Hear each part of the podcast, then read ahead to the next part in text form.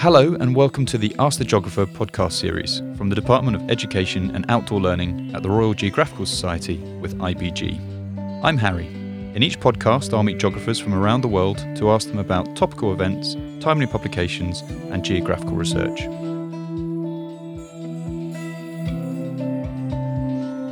Today we're in conversation with Dinko Hanan Dinko, a geographer and PhD student with the University of Denver in the United States. Dinko specializes in the geopolitics of investment and influence in Africa and the implications of what is increasingly being called the Great Power Competition. Having started as the principal research assistant at the Institute of Statistical, Social and Economic Research in the University of Ghana, Dinko continues to focus on geopolitics, political ecology, and natural resource conflict in the country. In 2021, he was awarded the American Association of Geographers Africa Specialty Group Graduate Research Grant. Hi, Dinko. Thanks for joining us. Hi, Harry. How are you? Good, thank you. Um, we're going to jump straight into our first question about uh, your research. Could you give us a little more detail about yourself uh, and what work you're undertaking with your AAG research grant? So, I'm from Ghana, where I lived most of my life and where I observed the influence of uh, China and perception of China and anything made of China transformed from a negative and substandard to something that is positive and desirable. I also lived in Rwanda where I observed um, China building key infrastructural project. I moved to the US to pursue my PhD in geography, um, focusing on uh, politics, space, and uh, resource security. Uh, basically, the politics of resource geography and the geography of resource politics, um, and how different um, people and uh, different uh, social groups and countries also negotiate access to certain critical resources, and what do those different groups and um, uh, countries do to increase the, their odds of getting access to critical resources like water, like uh, minerals and energy resources, and what conditions of possibilities make those things possible, and how all these negotiations play out uh, in space and time. And this year, you wrote in the conversation that China's mask diplomacy won influence across Africa. Uh, could you summarize the argument you put forward in the article? So, um, in the, in that article, uh, my main argument is that um, China is uh, positioning itself as um, a world leader uh, in in the fight against the pandemic, and that it is doing so uh, for long term geostrategic reasons.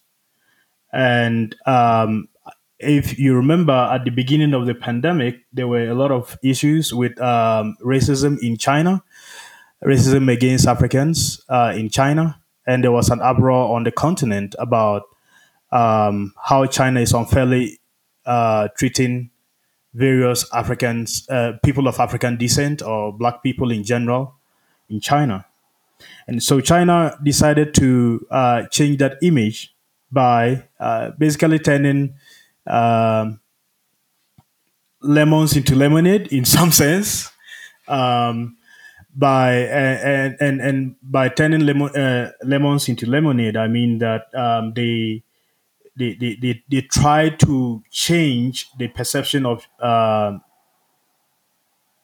what um, they, they try to change the narrative around um, the issues of race in China by uh, donating large quantities of um, PPEs to the African continent in order to change uh, people's minds and hearts uh, towards uh, China. And it, from a, geostat- a geostrategic perspective, uh, I see it on the long term. China is trying is building and rehabilitating its image in Africa, and that it does so by uh, donating large number of um, PPEs to the continent, positioning itself as a major uh, world power, that is responsible and helping people in times of crisis. And it also seeks to benefit from uh, this pandemic and this crisis on the long term by uh, building a relationship that will exist and uh, uh blossom beyond uh, this current pandemic. You've mentioned Dinko about uh, China trying to change hearts and minds, and they have uh, geostrategic um, aims in, in the continent of Africa. Uh, in my introduction, I talked about the great power competition. Can you explain what, what does this mean? Sure. Uh, so the great great power competition is a loosely defined term, and whose meaning is still evolving, but it basically refers to the competition between uh, established superpowers, mainly the United States, and uh, rising uh, powers such as China to influence international norms and win influence across the uh, various international uh, organizations and spaces, and also shape international discourse and practices. China became Africa's greatest trading partner in 2009, I think, uh, surpassing the US. Um, what is it interested in? You've, you've mentioned minerals so far, um, but what else? So, um, most most of the literature often point to Africa's natural resources as the main focus of China in Africa. Uh, but China sees Africa not just as a cookie jar, uh, it sees Africa as a market with uh, full potential for growth uh, because the continent has a burgeoning middle class that has developed uh, or that is developing taste for fine some fine Chinese uh, luxury goods.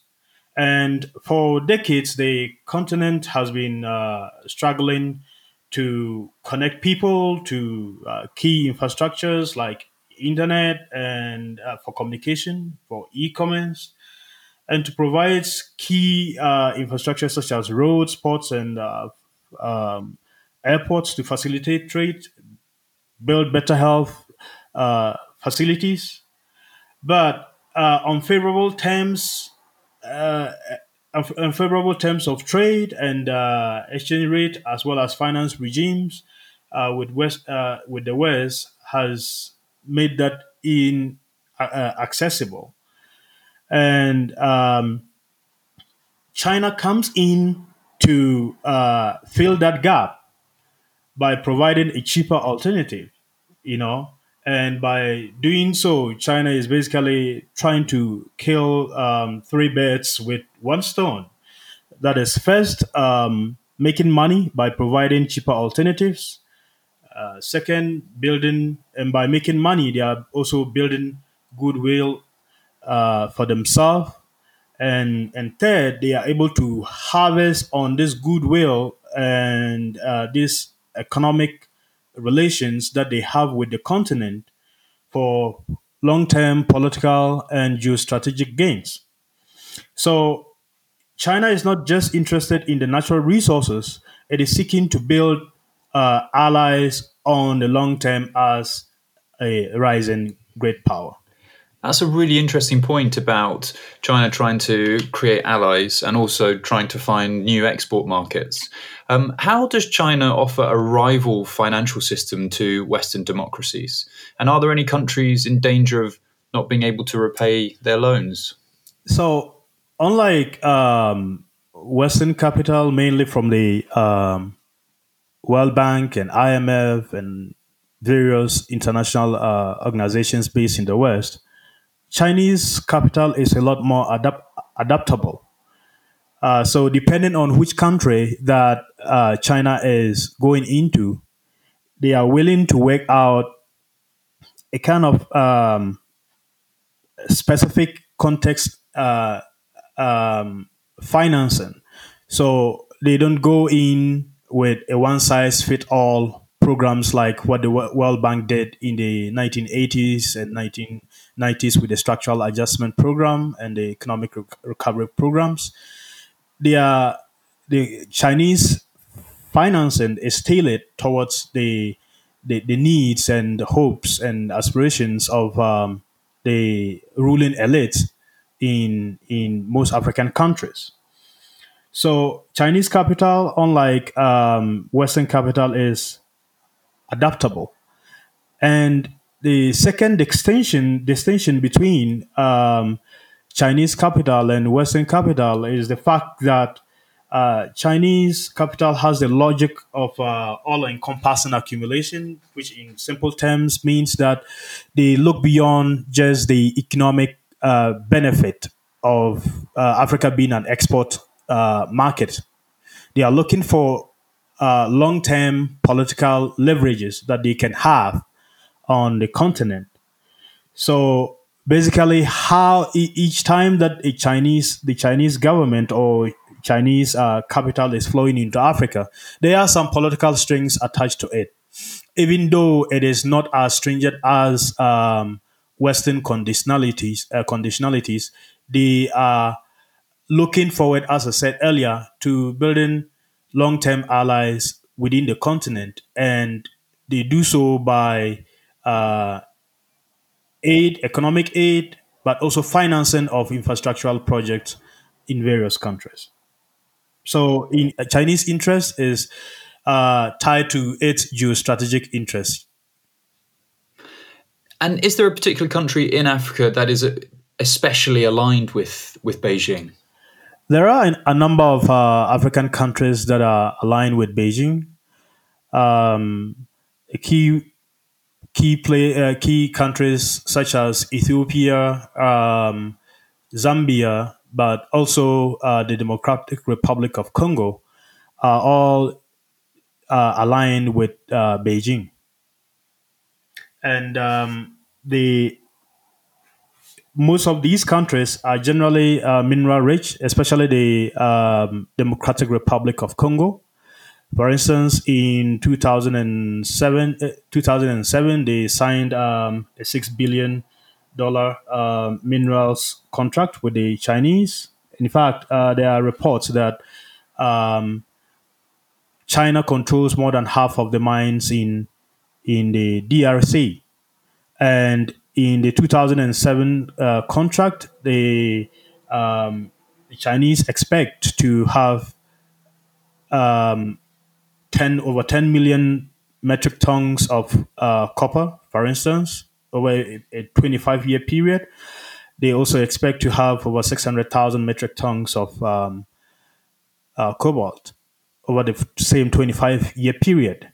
Now, if you, it, it, may not make sense if you just talk about uh, the metric tons, but if you consider the fact that um, one electric car needs, uh, I mean, needs about um, 50 pounds of copper, considering the fact that the, the Chinese are going to get up to 10 million pounds of um, copper, uh, 10 million uh, uh, metric tons of um, copper from the DRC. What it means is that China will be able to manufacture at least 8,000 electric vehicles in a year using um, copper from the DRC.